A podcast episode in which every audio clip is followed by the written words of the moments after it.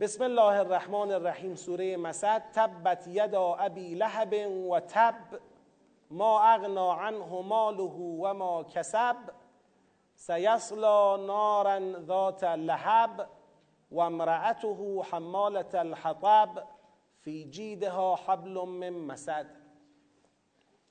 کل سوره محور مباحث شخصیت نحسی است به نام ابولهب. ابولهب یعنی یک کنیه است، پدر آتش. دو جور میتونیم به این کنیه نگاه کنیم. یه نگاه اینه که بگیم بله این بابا پسری داشته اسمش لهب بوده، بهش میگفتن ابولهب، یا نه معروف بوده به ابولهب. یه جور دومی هم میتونیم نگاه کنیم، اون اینه که قرآن او را ابولهب نامیده. اصلا او با کنیه گذاری قرآن شد ابولهب. ابولهب یه وصفه. حالا در زمان نزول قرآن بر یه شخصی تطبیق داده شده، ممکنه در زمانهای دیگر بر اشخاص دیگری هم تطبیق داده بشود. حالا در زمان نزول قرآن عمویی داشته پیغمبر گرامی اسلام که بسیار معاند بوده، این صفت رو قرآن به او داده. این وجه دوم به نظر صحیح تره. چرا؟ چون نگاه کنید خود قرآن میگه سیصلا نارا ذات لهب، یعنی اصلا چرا ابولهبه؟ چون میفته تو لهب. ابولهب است چون لهب افروز است. ابولهب است یعنی تو اون لهبی وارد میشود که خودش افروخته، تو اون آتشی وارد میشه که خودش روشن کرده. حالا آتشی که او روشن کرده چیه؟ آتش کینه و دشمنی با حق و حقیقت، با اسلام و پیغمبر، با قرآن و دیانت. چجوری آتش روشن کرده؟ یدا، با دو تا دست. این دو تا دست ابولهب چی بوده که با این دو دست تمام تلاش خود را کرده؟ دست نشانه قدرت و تلاشه. تمام تلاش خودش رو کرده آتش به پا کرده. آیه بعد مشخص میکنه یک مال، دو ما کسب. دست اول او ثروت اوست، دست دوم او کاراشه.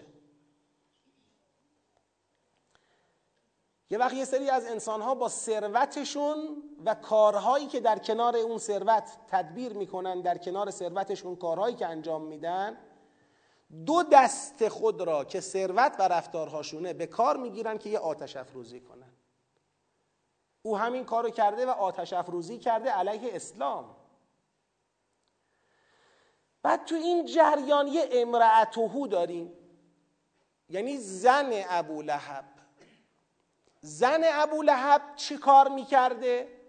اینم از این باب که زن ابولهبه، حالا زن او بودن موضوعیت داره، نه در رتبه اول. مسئله اول اینه که حمالة الحطب، امرأته حمالة الحطب، یعنی در حالی که حمال یعنی حمل کننده، بسیار حمل کننده حطب. حطب یعنی هیزم. خب این هیزم برای چیه؟ برای آتش. کدوم آتش؟ همین لهب. کدوم لهب؟ لهبی که ابولهب روشنش کرده. یعنی آتش افروز کی بوده؟ ابولهب. هیزم آورش، تامین کننده هیزمش کی بوده؟ زنش. پس دو تا نقش در دشمنی با دین خدا تعریف میشه. یه نقش، نقش تو صحنه، تو میدان، رو این نقش تلاش و استفاده از ثروت برای آتش روشن کردن علیه حق و حقیقت. یکی هم نقش پشتیبانی کننده، تأمین کننده سوخت، یعنی اونی که اجازه نمیده این آتش خاموش بشه، اونی که تهییج میکنه، تحریک میکنه، حرف میزنه، مانع میشه از این که یه کسی مثل ابولهب از موضع خودش چیکار کند؟ بگی عقب نشینی کند، سرد بشود.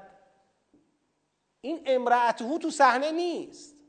شما تو صحنه زن ابولهب را نمیبینی که آتش افروزی کند، اما این کسی که پشت صحنه داره تأمین سوخت میکنه برای این آتش دشمنی، این دقیقاً تو همون آتیش میفته.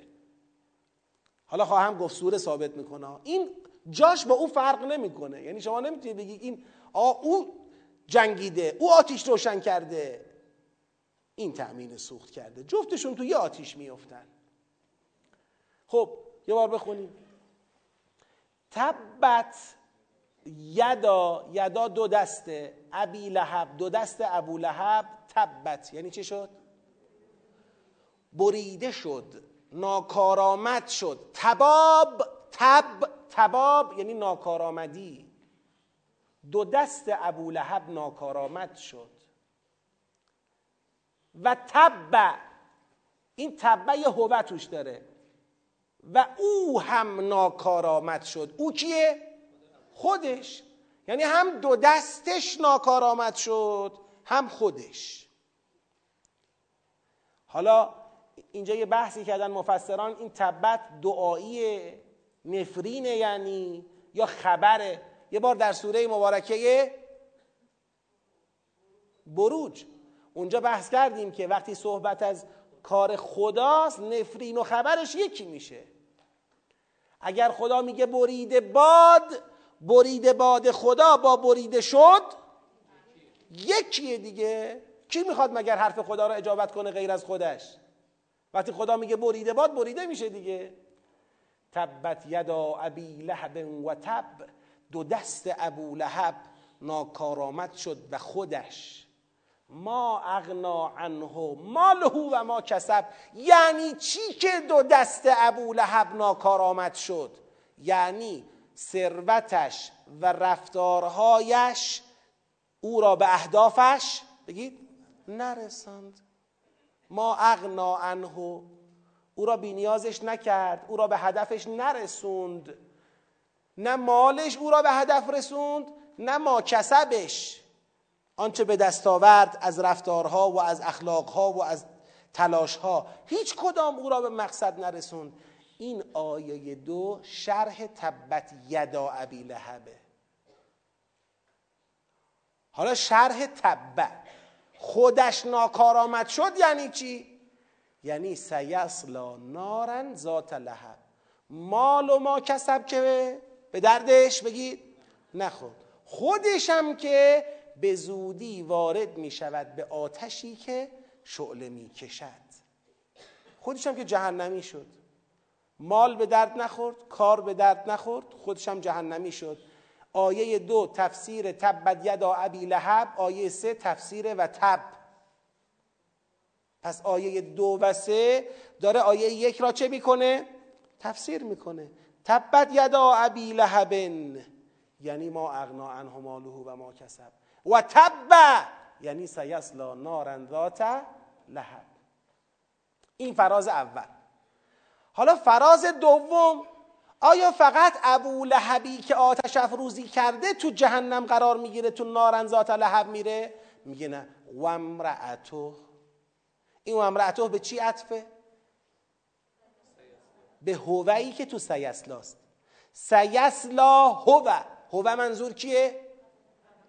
همه بگن ابو لهبه. سیصلا هوه یعنی ابو لهب و امرأته، یعنی همونطور که خودش میره تو آتش شعله‌ور، زنش هم میره تو آتش شعله‌ور. یعنی سیصلا نارا ذات لهب و امرأته، هم خودش میره تو جهنم هم زنش.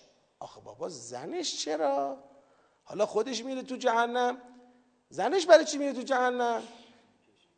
اینجا خدا یه صفتی برای زنش بیان میکنه در قالب حال. این حالیه است، یعنی زنش در حالی میره تو جهنم که چه وضعی داره؟ حمالة الحطب. یعنی تو اون جهنم زنشو که میبینی، میبینی داره هیزمای جهنمو میاره. همینی که در جهنم هیزم میآورد دلیل بر این است که در دنیا هم داشته هیزم آتش دشمنی ابولهب را چه میکرده؟ تأمین میکرده. چون انسان در قیامت و در جهنم همون حالتی را پیدا میکنه که در دنیا داشته. چرا تو جهنم هم مالت الحطبه؟ چون تو دنیا هم مالت الحطب بوده، چون تو دنیا هیزم آتش کینه ابولهب را تأمین میکرده. و امرأته حمالت الحطب فی جیدها حبل من مسد. ترسیم میکنه صحنه را، چطور حطب میآورد در حالتی که تو جهنم حالتش اینه، گویا به گردنش تنابی آویخته، یک تنابی از جنس لیف خرما گویا به گردنش آویخته و هیزمهایی را مرتب داره حمل میکنه به کوره آتشی که تو اون آتش هم ابولهب داره میسوزه هم خودش. این چهره اخروی کاری است که در دنیا داشته میکرده.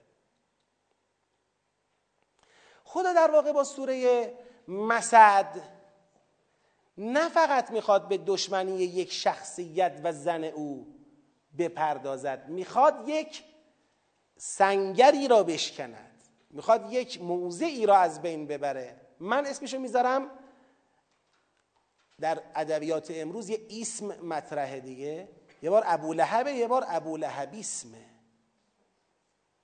الان صحبت از اون اسمه، اون مکتب، اون نگاه. هر کس در مقابل حقیقت با تمام توان قیام کند، یعنی یدا یدا یعنی تمام توان، مال خود را به کار بگیرد برای کوبیدن حقیقت، رفتارهای خود را جهت بدهد برای کوبیدن حقیقت، قطعا این فرد از مالش و از رفتارهایش خیر بگید نخواهد دید.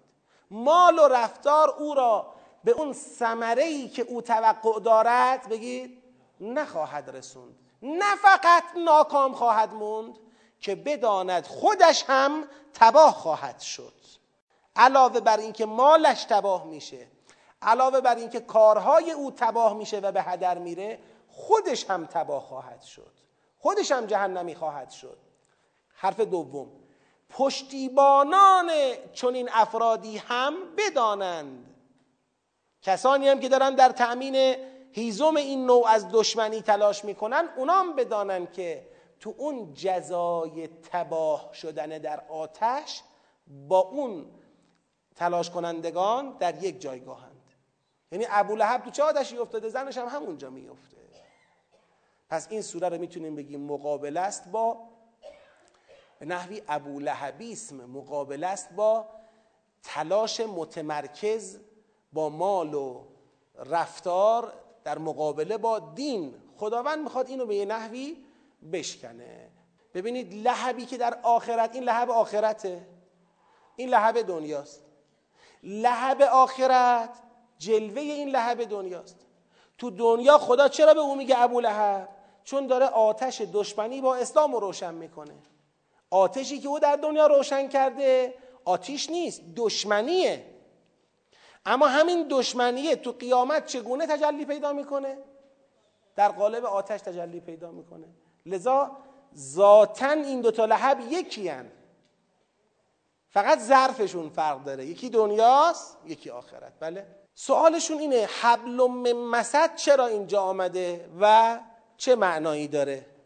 ببینید بعضی از تعابیر تو قرآن کریم چه در فاز بشارت چه در فاز هشدار و انذار، نقششون تصویرگری صحنه عذاب یا صحنه پاداشه، برای اینکه من و شما اون تصویر رو تو ذهنمون تجسم بکنیم، باورپذیریشو ببره بالا، حس بشه، لمس بشه. یه بار کلی گفته میشه آقا اینا عذاب میشوند، یه بار کلی گفته میشه زن ابولهب در حالی میره تو اون آتش که هیزم کش است، یه بار قشنگ صحنه را میکشه، خدا میگه هیزم کش است و تو گردنش تنابی است آویخته از لیف خرما که هیزم هایی رو با اون داره حمل میکنه. این من اینجوری میفهمم که بیشتر نقش این آیه تصویرگری صحنه عذابه برای باورپذیرتر شدنش و اثرگذارتر شدنش. هرچند تو شأن نزولهای این سوره درباره حبل من مسد هم حرفایی آمده که من خیلی با فضای سوره هماهنگ ندیدمش. ردم نمی کنم که این چیزا نبوده، ولی هماهنگ ندیدم. مثلا گفته شده که این خانم با گردنبندهایی که می آویخته و سعی می کرده خودنمایی بکنه به عنوان کسی که حالا در مقابل اسلام هم بوده و اینها، مباهات و تفاخر به ثروتش، به زینتالاتی که داره، برای شکستن شخصیت مؤمنان طرفداران پیغمبر، اون تبختر و خودنمایی که در دنیا میکرده با زیورالات و با نمیدونم چه و چه، تو آخرت در مقابلش تحقیر میشه به این شکل. لیفی از خرما به گردنش آویخته است. بعضیا اینجوری گفتن، نگفتن یعنی این لیف خرما برای حمل هیزم، گفتن یعنی مثلا این به جای گردنبندهایی که تو دنیا می آویخته. خب من اینو خیلی تو فضای سوره نمیبینم. درسته این حرف حرف به جای خود حرف درستیه، اما تو فضای سوره مشاهده نمیشه. بعضی هم گفتن در دنیا، تو شأن نزول‌هایی هم اینجوری گفتن، میگن کار این خانومه این بوده که در دنیا میرفته خار و خاشاک و هیزم و آت آشغال و این چیزا جمع میکرده، با لیف خرما، با یه تنابی از لیف خرما میآورده میریخته سر راه پیغمبر، و پیغمبر که میخواسته مثلا راه بره و اینا اذیت میشده. باز اینم من قلب نمیگم این اتفاق نیفتاده در تاریخ، یه همچین کارایی رو نکرده این خانم، شاید کرده. ولی اگر در سوره مسد میگه حمالت الحطب، حطبش را باید به تناسب این لهب ببینیم. هر لهبی را حطبی است، هر آتشی را هیزمی است. حالا آتشی که ابولهب برافروخته چیه؟ آتش دشمنی با رسول الله، با مالش، با کارش. هیزمش چیه؟ هیزمش تهییج، تشجیع، نگه داشتن ابولهب تو صحنه است که مبادا خنک بشه، مبادا سرد بشه، مبادا عقب بیاد. اما اون آتش و این هیزم تو قیامت تجسم پیدا میکنه. آتشش واقعا میشه آتش، هیزمش هم واقعا میشه هیزم. و این زنی که تو دنیا حمالت الحطب بودنش این بوده که در گوشی با ابولهب صحبت میکرده، یا مثلا میرفته هی میگفته مرد چرا نشستی؟ نشنیدی چی گفت رسول خدا؟ مثلا اینجوری با ابولهب تعامل داشته. تو قیامت این در قالب کشیدن هیزم به آتشی که خودش داره تو اون آتش میسوزه. این یه عذاب مضاعفه دیگه. شما یه بار توی آتشی داری میسوزی، هیزمشو دیگری میریزه، اقلن از این جهت نمیسوزی. ما یه وقتایی خدا رحمت کنه، انشاءالله رفتگان شما را، پدر ما را هم خدا رحمت کنه، یه وقتایی میخواست ما رو مثلا یه هشداری بده، تنبیهی بکنه فلان، میگفت برو کمربند خودت بیار. البته بابای ما خیلی ما نمیزد، منم بعضی وقتا خیلی دیگه بالاخره آدمه دیگه، شلیقیایی مثلا میکردیم، ایشون میخواست یه تنبیهی بکنه، خب برو کمربند بیار. اون کمربند آوردن ده برابر بیشتر از این کتک خوردنه، از این کف دستیه درد داشت. خب کمربند رو من برم بیارم، خودت بیار اقلن، از جات هم بلند نمیشی، خدا رحمتت کنه.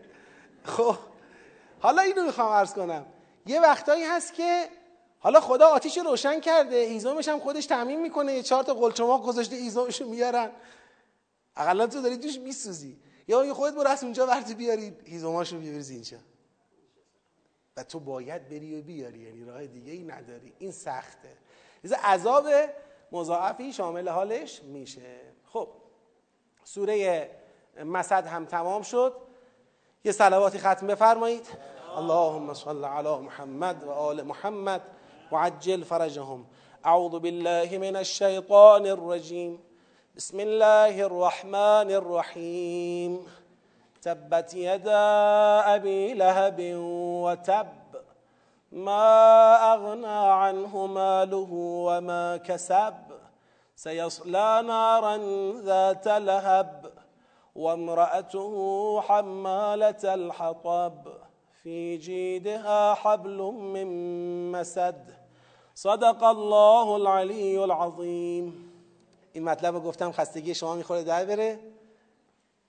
خدا رحمت کنه، پدر من معلم کلاس اولم بود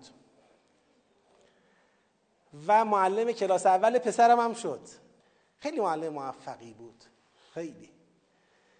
و یکی از یه تنبیهات خاصی داشت، هم تو فضای معلمیش هم تو فضای خونه. من سال اول که کلاس ایشون بودم و اینا، تازه روز اول بود فکر کنم رفته بودیم مدرسه، یا روزای اول بود، هنوز بچه ها شلوغی داشتن طبیعتاً. بچه ها جیغ داد، سر صدا، همه میزدن رو میز و اینا. ما هم دیگه قاطی بچه ها، یه دفعه فکر کنم سوت زدم، حالا چی چیزی یادم میاد. بعد پدرم گفتش که کی سوت زد؟ بچه ها همه یه صدا صبوهی صبوهی که دیگه حالا پسر خودش رو ببینیم اینجا چی کار میکنه. گفت بیا جلو ببینم. رفتم جلو، گفت دست بذار رو میز. دستم اونجوری گذاشتم رو میز، یه دونه با خطکش اینجوری زد رو دستم و گفت که امروز تکلیف نمیدم، مشق نداری. بعد همین مشق نداری توی سبک کلاسداری ایشون یه تنبیهی بود که از ده تا کف دستی شلاق خوردن سخت‌تر بود. هر بچه‌ای که ایشون بهش میگفت مشق نداری کارش میشد گریه. معلم من مشق نگفت، من تا خود خونه گریه کردم. بعد مادرم و شفیع قرار دادم، حالا ایشون وساطت کرد به من مشق گفت، آروم شدم، مشقامو نوشتم. یا مثلا تو خونه می‌خواست یه وقت خواهر ما رو تذکر، مثلا خواهر یه وقت گفتش که خود شما تا یک هفته دیگه برای من چای نیار. تمام دیگه این بود و بالا پایین میپریدی. مثلا منو تنبیه میکرد تا یک هفته حق نداری نون بخری. ما هر روز گریه، تو رو خدا بذارید من برم نون بخرم. بابا اینا روش های تنبیهی خاصی ها، یعنی انقدر بتونی فضا رو تو دستت بگیری که با محروم کردن طرف از انجام تکالیفش حالش گرفته بشه. شما چای دیگه نمیاری، شما دیگه تا یه هفته نون نمیخری. نه جواب میده، بله جواب میده. من نمیتونم، من به موفقیت ایشون نیستم، ولی شما هم اگر شلوغ کنید ترم آینده امتحان نیست. خوشحال شدید؟ پس موفق نبوده خیلی.